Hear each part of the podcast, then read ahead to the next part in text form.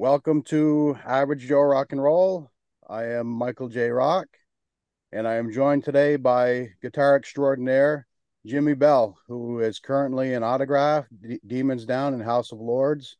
Um, Jimi, how are you? Good, great to see you again, Michael. Yeah, I, yeah. I, uh, it, it's a real pleasure. This is a, a treat for me, considering the, I mean, the amazing conversation that we struck up at uh, the airport that time. It was just great. We just kind of started chatting, and it was uh, a wonderful experience. It really was. Yeah, it's uh, you know, it was it was kind of uh, it was kind of a surreal experience for me because I've been a, a music fan since I you know first heard music and um, you know started real young. My mom was into uh, you know a lot of the '70s pop stuff, uh, Carole King, um, James Taylor, a lot of that stuff, and that's how I started listening and liking. And then you know in the '80s I discovered some heavier stuff.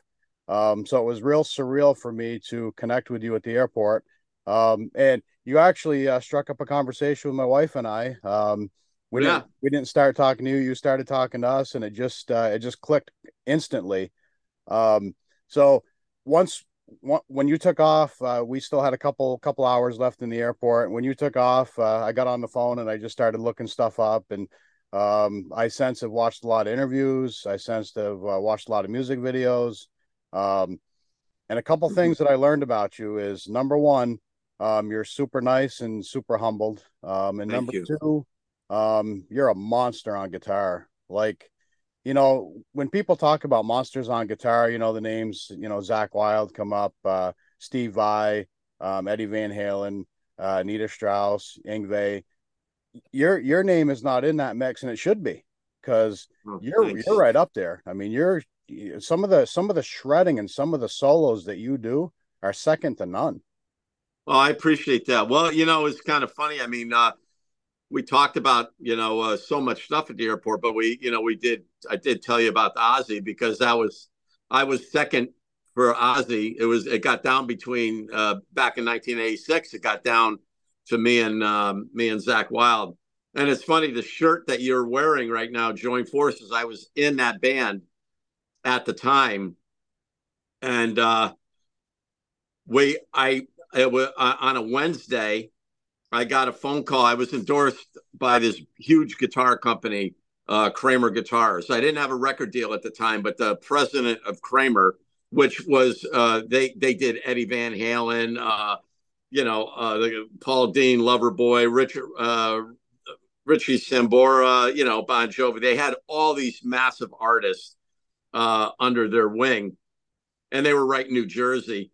Uh, but the president just loved the way I play. He saw me play one time, and uh, so I I got a phone call from him, and uh, he says, Jimi, he says, uh, uh, Jake Jakey Lee is is out of Ozzy, and they're auditioning guitarists, and he says, uh, we sent your video, and Sharon Osbourne really loves it, and she they want to fly you out.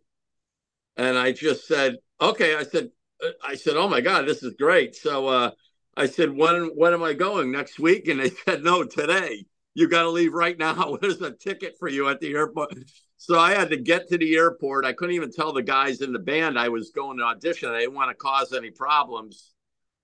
Um, because I was just supposed to go there, audition uh, uh, on on uh, Wednesday night, and possibly be back Thursday or Friday, and then I had a gig with Joint Forces on Saturday. Um, but uh, when I got there, uh, I played with uh, Phil Soussan and Randy Castillo, the drummer, and Sharon Osbourne sat there while I I auditioned because you, you didn't audition with Ozzy at the time. Yeah. Uh, you know, because there was like 500 people that that uh, that did this, and Ozzy wasn't going to sit through all that. Uh, so I did that, and uh, and usually Sharon d- didn't sit there either, but she wanted to see if uh, if I was a waste of plane ticket that she just paid for. Uh, but uh, uh, she loved it, and uh, I did really well. And then uh, she says, "I'm I'm keeping you, and uh, tomorrow you're going to play with Ozzy." So um, the next day came, and I go to this other uh, rehearsal studio that had a big stage, and um, it's kind of a place where bands would rehearse before they go out on tour. You know, you could you know big rigs and everything. Uh, so we did that, and um, so Ozzy came in. I met Ozzy. You know, I tell I tell everybody that it's really strange. You see you see Ozzy in magazines, TV, you know, whatever, in videos, uh, but nothing is the same. It's nothing like when Ozzy's staring at you face to face. It's really different, you know. It's a whole different experience. And this is when he had just shaved his head that that time, and he had gotten that big uh, demon or uh, whatever it is on his uh, upper chest there, um, the tattoo. So it was great. He came in, and uh, I I played like you know five songs, and right I started off with I don't know from uh, you know the early days with Randy, and uh, as soon as I started playing, I had a really good groove going with the band. And Ozzy started doing that thing where he's rocking with his microphone like that. Yeah. And then when the solo came up, he got down in front of the uh, amplifier and uh, was, re- you know, I was he was listening to me play, and uh, it, it, was it was great. I did a little bit of a guitar solo. Then at the end, uh, Sharon and Ozzy sat down with me and they said it's between me and Zakk Wylde. And then they took me out to dinner, which was great. I went to this real expensive restaurant with them, like um, a place where Ozzy really should, really, uh, you know, a place where you you wouldn't see Ozzy or, or rockers normally. It was all business people, you know, probably doctors, lawyers, you know, uh, surgeons. I mean, it was so funny walking into this place. Um, but um, I remember Ozzy was a little tipsy, a little bit, you know, back then. Uh, so um, uh, he had, uh, I, I even offered him my cherry tomatoes that were in my salad. I didn't eat them at the time, and he didn't want them. And I turned my head and was talking to uh, Randy Castillo the next thing I know, I saw Aunt, uh, Ozzy's hand go into my salad and start picking out the tomatoes out of my salad, which is pretty funny. Sharon got him out of there, yeah, and back to the uh, his hotel. And uh, I went over to the hotel afterwards, after dinner with the guys, and um, I met the uh, the oldest daughter, Aimee. And she wasn't the one that wasn't in the Osbourne TV show, the one that didn't want to have anything to do with it. And Aimee was a baby at the time, so uh, I remember being in uh, in the living room with Oz, you know, with Ozzy and Aimee, and uh, Aimee sitting on Ozzy's lap, and he's bouncing her, and then uh, they had MTV on, and this is this is great. So uh, they're watching MTV, and this is when MTV played videos because it's the '80s uh, all of a sudden Black Sabbath Paranoid comes on, and Ozzy's going, you know, look, Aimee, it's Daddy, it's Daddy, you know, and he's bouncing her, you know, it was it was a great experience, and I went out to the Troubadour with the guys and everything, but um, so the next day I was on a plane home. They never called me to say that I didn't uh, uh, get the audition, but you got to remember Zakk, you know, didn't look the way Zakk does now. He looked like a he was really clean cut. Yeah, I remember. Uh, yeah. Yeah, and he played a Les Paul like Randy Rhoads. Um, you know, he was he's he's about uh I think he's eight years younger than me. Um so I don't know if that had anything to do with it. I even had somebody tell me that uh maybe they decided not to go with me because I was left-handed and Tony Iommi was left-handed, and Ozzy and Tony at that time hated each other. You know, because that's when the whole split just happened, and yeah. so uh, it could have been something as strange as that. But uh, you know, it it's one of those things. You know. So I, I, you know, I we we touched on this at the airport, and um, you know, and I I I reflected on that a little bit, and you know I, am I'm, I'm a big fan of you know a lot a lot of the earlier Ozzy albums, um, starting with Blizzard of Ozz, going up through probably uh, No More Tears, and I get a little bit lost after that. Um, yeah, it's like the you know the uh, Randy Rhoads, Jakey Lee, uh, Zakk Wylde years, and you know I love all those albums, love the Zakk Wylde albums, you know, and I and after watching and seeing the stuff that you've done, you know, I I just in my in my head I'm I'm super curious to to see what that would have sounded like if you had been in the band and been you know a, a driving force like Zakk Wylde was because obviously it wouldn't be the same songs it would have sounded different.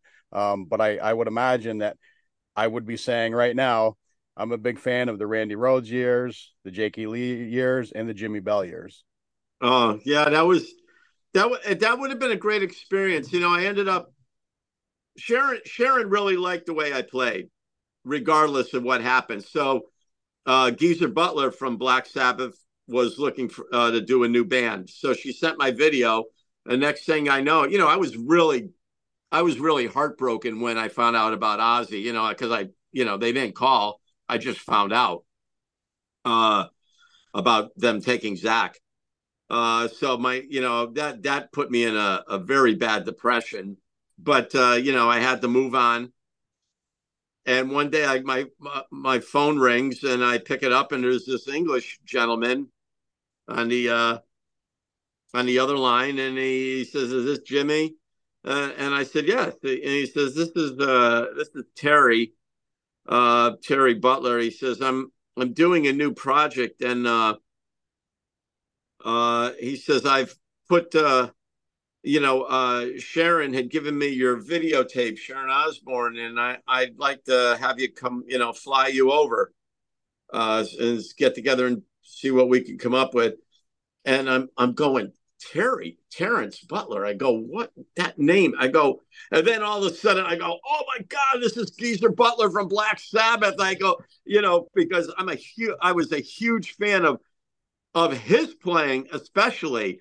I mean, I love Black Sabbath, but when you listen to a Black Sabbath song, like even just the other day, War Pigs came on the radio, and if you listen to the bass that Geezer's playing throughout the throughout those songs. He's all over the place playing these incredible bass lines. So, I, and I always thought the world of him. So when uh, that phone call really perked me up like crazy. So I went to St. Louis. He had a home in St. Louis. I think his wife Gloria had family there, I believe. Um, and then they had a house in Birmingham. Uh, so I went to St. Louis first, uh, flew back, and then I went, was uh, then I was on my first trip overseas to uh, England. I went to uh, I went over to was picked up in London, brought to a beautiful hotel, and we started rehearsing uh, some stuff over there. So did you did you do any recording with uh, Geezer? Or did yeah, you... I did a bunch of stuff. I did. Uh, uh, we, we there's a if you go on YouTube, you could actually see um, uh, live uh, videos of me with with Geezer um, uh, playing. Uh, sorry, my someone's calling me. It'll go away in a minute. Um, uh, you could actually see there's a couple uh, studio videos of me performing with Geezer um, over in, in England. There's a couple songs. Um, so uh, let me see if I can get you back to where. Are you there? Yep. There we go. Yep. Okay. Uh, and um, uh, I got to tell you who that was. That was. It, it, this is the weirdest thing. Th- that's my buddy Shawn Klush. It just called. Just so you know, Shawn Klush is like the number one Elvis tribute guy in the world. He's endorsed by Graceland, and I'm really good friends with him. You would think he's Elvis. He's over in London, uh, over in England, doing three sold out shows right now. So he was FaceTiming me from uh, from England. Just funny as hell. Um, but anyway, so um, yeah, I uh, I re- just a couple videos on there, and then I was doing. Uh, one day I was in the studio. We moved studios over into uh, a place just uh, outside of Brighton. It was an old English Air Force base, and uh, we started rehearsing there. And Geezer walks in and says, "Hey, uh, do you do you have a have you written anything uh you got anything that's kind of similar to a black sabbath song because geezer wanted to do something lighter he wanted it heavy but with keyboard he was trying something different he, he was trying to do heavy but keyboards a little bit more melodic so i said well actually i, I do have a song that's kind of like a black sabbath song i said i just i just wrote it uh, so I played him all the music for it, and I said I actually have a, a title. I said I uh, I said I don't write lyrics, but this title popped into my head, and he said, "Well, what's the title?" And I said, "Master of Insanity." So he says, "I like that," and and uh, uh, we recorded the song, and Geezer wrote all these lyrics off of what I gave him, the title that I gave him. So, anyways, we get signed to a deal, and this is typical of music insanity. We get signed, we do a showcase, we get signed. I come back home and I get a phone call from Geezer's wife. She goes, Jimi, I have some bad news. Um, she goes, uh, the person that signed you I, I can't remember what label was. I think it was MCA. I want to say I don't I don't know remember exactly. Um, anyway, he got caught doing something. I don't know what it was, something with money or you know whatever.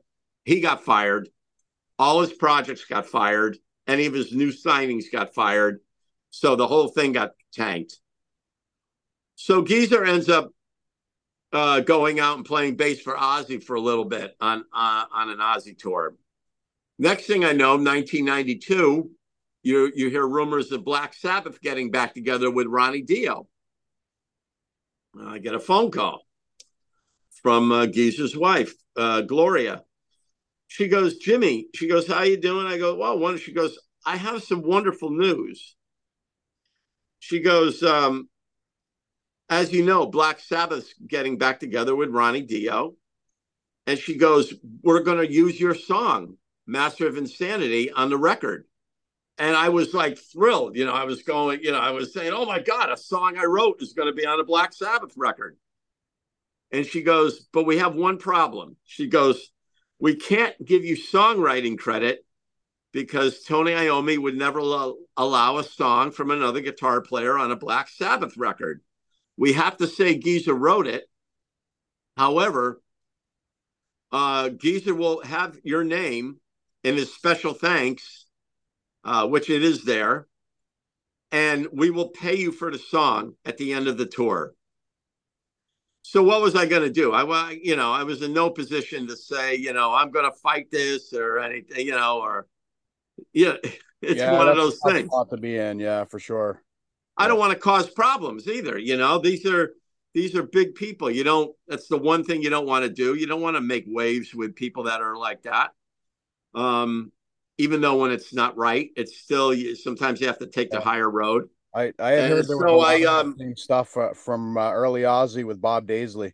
Yeah, same thing. Stuff. Yeah, yeah, yes, exact same thing. So, as it turns out, um, I um, I I uh, I let the song. You know, I, I the record comes out. The song gets but the song I wrote gets men- mentioned in in a lot of the reviews as being one of the better songs on the record, which did my heart good.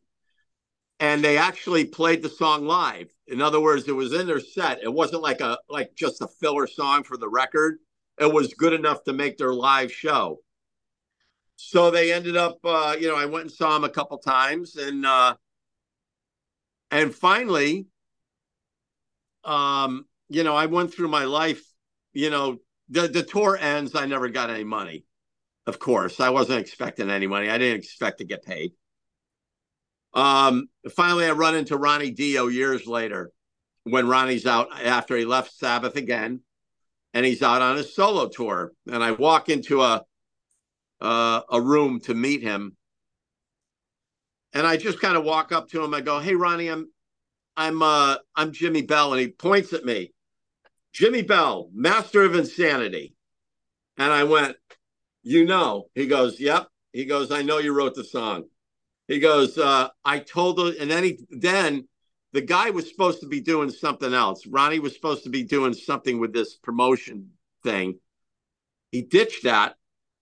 He brought me over to the side of the room and must have talked to me about a half hour to 40 minutes about this song. And he's you know he was explaining he says i i told these people just to pay you. He says i i have i said why you know what's the big deal? Just pay the guy and this and that. So anyway the guy he took so much time with me and it was such a gentleman anyway, so I go through my life telling people that I wrote this song, you know, and I'm an honest guy. People believe me, but you know, and it came out in a lot of books. My name is mentioned in a lot of books about Black Sabbath. Um, so, so mention uh, speaking of books, have you ever thought of writing one? Uh, I've got well, I've had people told me they're going to write a book about my life. They're actually uh, they want to do um, uh, uh, I don't know what you would call it a, a, biography of my life because they find my life very interesting. Uh, yeah, I'd read you know, uh, I guess uh, you know about the struggles. Uh, you know what I go through because I'm one of those guys that have come so close to doing something really massive for years. I mean, it, it could go back as far as uh, you know me being with uh, you know touring with Joan Jett when we did the, we're in a I'm in a movie with Joan Jett and Michael J. Fox, uh, the movie Light of Day. Yeah, I'm I'm in, I'm in that. You know, we we toured with Joan a little bit. Join Forces did, and then when that uh, we toured it with Joan, and then when the tour ended, the, that part came up for the movie. Next thing you know, Join Forces got called to be uh, to play the band the Huns in the movie. So when you go and see the Huns on stage playing, that's all a joint forces. Uh, and I'm right next to Joan. You'll see me with my white leather jacket, my white left-handed guitar, and um, you know we're we're in that scene. And Joan always treats me great. Matter of fact, I was just with Joan a couple uh couple weeks back. Uh, they they they had passes for me. I went back every time Joan's around. She's, she, you know, we got her and I got along so well even dur- during the tour, her and I were, you know, got along great. I was the only person that she actually has a photo with her that would that was able to take a photo with her, her and I. Uh, so it was one of these things. We just had a great connection. Her tour, her her manager, Kenny Laguna, a great guy, always was kind to me. Uh, so, anyways, uh, getting back to the uh, uh, thing about uh, Ronnie, later a book came out that finally that uh, that Ronnie Dio was interviewed for, and Ronnie Dio said it in the book that one of his favorite songs on the Dehumanizer record was "Master of Insanity," that was written by uh, guitarist Jimi Bell, and the lyrics were by Geezer Butler because they were talking about lyrics because Ronnie wrote a lot of lyrics. Uh, he says, but w- with the exception of that one song, and he said he loved the song he absolutely loved it, which was another thing that made me thrilled.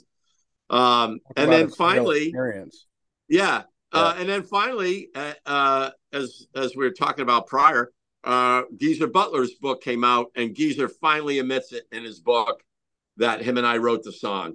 Yeah. So now, so now, and, and then he goes on. You, you'll have to get to that point, but the second time my name appears in Geezer's book, uh, talks about why it's difficult for uh, for Tony to take songs from another guitar player because uh, you know I play way different than Tony, so he had to learn those parts. That whole if you listen to the song "Master of Insanity," you'll understand there's a little bit intricate guitar thing at the beginning. So it's one of those things.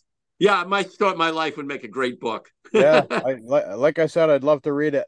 Um, so uh, speaking of uh, of you know you you mentioned a lot about writing music but you uh, writing uh, music but you don't write lyrics. I noticed on all the album credits you do backing vocals. Have you ever taken the lead vocal? No i'm not a lead vocal guy. Like with uh when no uh with autograph um i would uh i always take the lower harmonies. I i suppose if i took vocal lessons and really pursued my voice i actually never really sang too much in a band until uh, when, uh, when I was in House of Lords. Um, I started to do some background vocals, but uh, from off of House of Lords, um, uh, the bass player Chris McCarvill and BJ Zampa, the drummer, we we had a band called Maxx Explosion that we put together that was in between House of Lords uh, tours. We wanted to do something, and Chris is a was the lead singer of that. But that forced me into doing a lot of vocal training.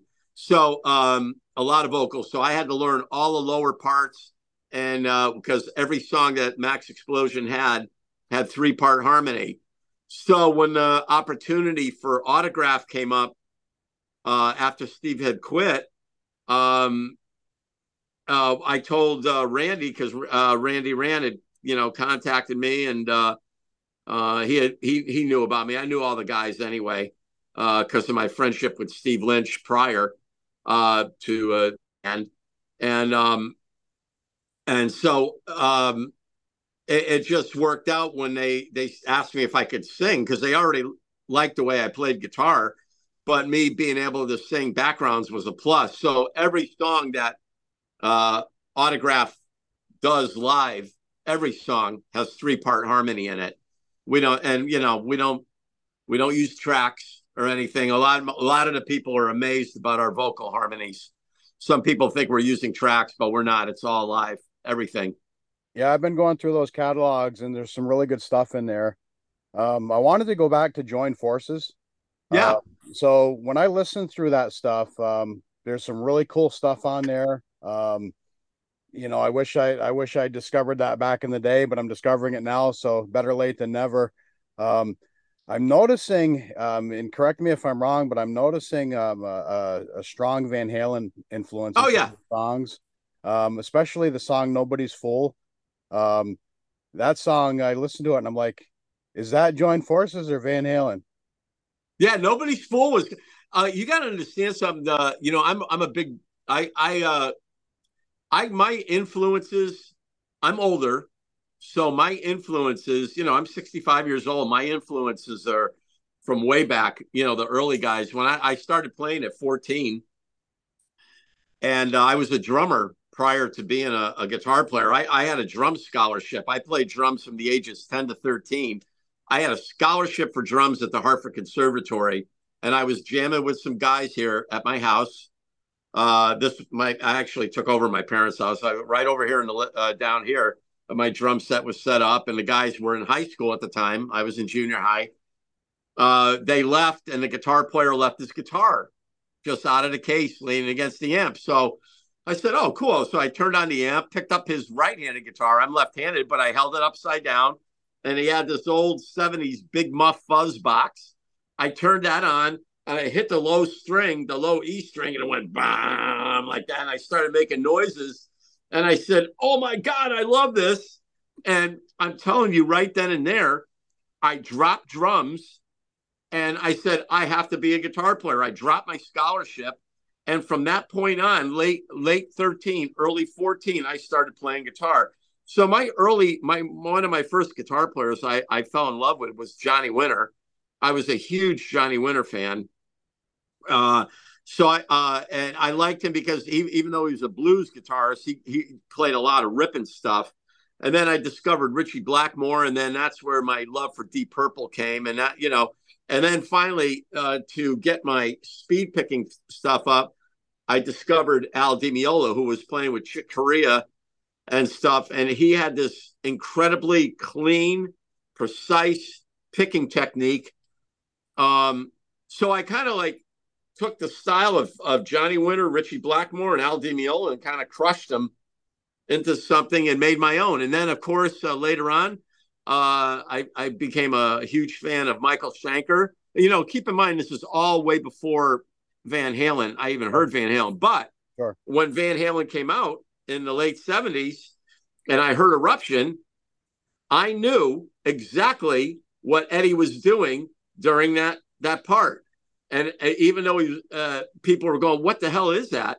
I knew tapping because I learned the trick by watching Rick Derringer play. Rick Derringer would pull a note, he'd go, uh, uh, and then hit, hit a note like that.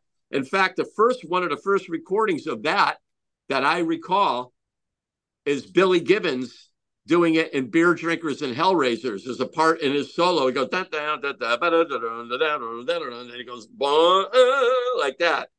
So um, he he does that, and so that's when that trick. Uh, when I heard that, so I discovered uh, you know working with the two handed thing. So when Eruption came out, I immediately was able to figure out once I heard the notes that that was going on. So yeah, Nobody's Fool definitely has that. It's almost like the later Van Halen with Sammy Hagar, that song, uh, uh, Finish What You Started, you yep. know, that tune yep. that they did. Come on, baby, finish what you, uh, that bluesy type thing. Yeah. Yeah. A lot of that. Shy in Love is another song that's a very Van Halen influence. You know, that has that hot for teacher beat. You know, Notice that throughout uh, a lot of the stuff. Um, one song I wanted to ask you about too was a song uh, "Phantom Love." Um, yeah, that's a really cool ballad. Um, kind of has a like a haunting sound to it. Um, I don't know if that was intentional or not. Um, uh, uh, what sound? Uh, Phantom Love. Phantom Love. Yeah. Who would you say it has a, a sound like?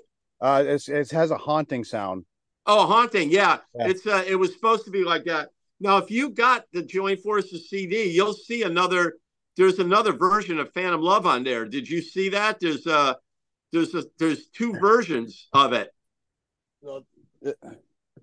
Yes, you look on that. There's a there's a a, a bonus. Yeah. There's a sec a second one. Now that for originally Phantom Love was a mid tempo ballad, uh, mid tempo rock thing. It was like boom, bump, boom. So you'll listen to that, and that is uh, the first version of the song. When we went to do the uh, Joint Forces EP, the producer uh, the producer uh, uh, was married to Lydia Criss. Lydia Criss was Peter Criss from Kiss, okay. his ex-wife. So they lived in Peter Criss's house. So that's where uh, we went and did uh, some stuff. Um, so yeah, uh, Phantom Love then became a ballad at that point. Okay. Yeah. I've so I've made it through most of that. I haven't heard the whole thing yet, and I'll have to go back and revisit it. Um, like I yeah, said, the words are the same. Your, the your word, catalog like, so is the, massive. So what's that? I said your catalog is massive, so yeah, um, haven't had a chance to check out everything yet. I'm slowly working through it. Um, you know, I like I said, I, I instantly became a Jimi Bell fan. Um, and then you know, everything else has just been a fallout of that. Um, and unfortunately, Jimi, we're running out of time here. Um, I told you. Yeah, yeah. so much to um, talk. Call me. Do another one when you want. Call me. Uh, yeah. When you, when you want to do another show, just call me. We'll keep going. Yeah, I don't mind, Mike we we definitely will do that. Um, always enjoy talking to you. I look forward to future conversations. Um, with that, uh, we're going to close out. Um, I am uh, Michael J. Rock. I am a rock fan. Enough said. Thank you, Jimi. You got it. Thank